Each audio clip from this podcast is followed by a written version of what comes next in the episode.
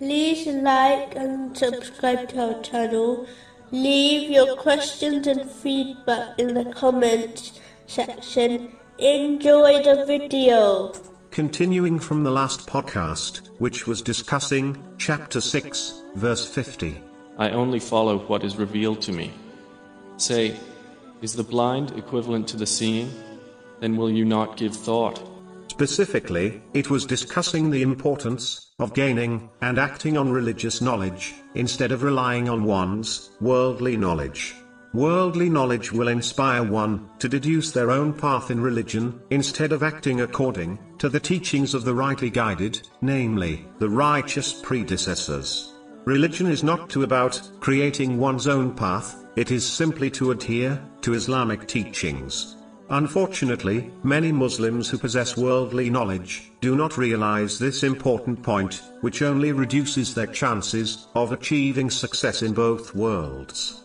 Therefore, Muslims should strive to obtain and act on both religious and useful worldly knowledge if they desire success in both worlds.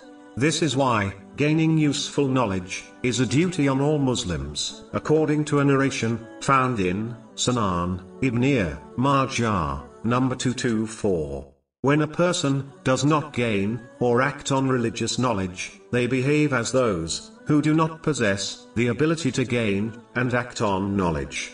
Just like a person who has the ability to see, yet does not use this blessing in the correct way, is equivalent to a blind person, which has been indicated in this verse. Those who refuse to use the knowledge they have been granted, will not find the correct path.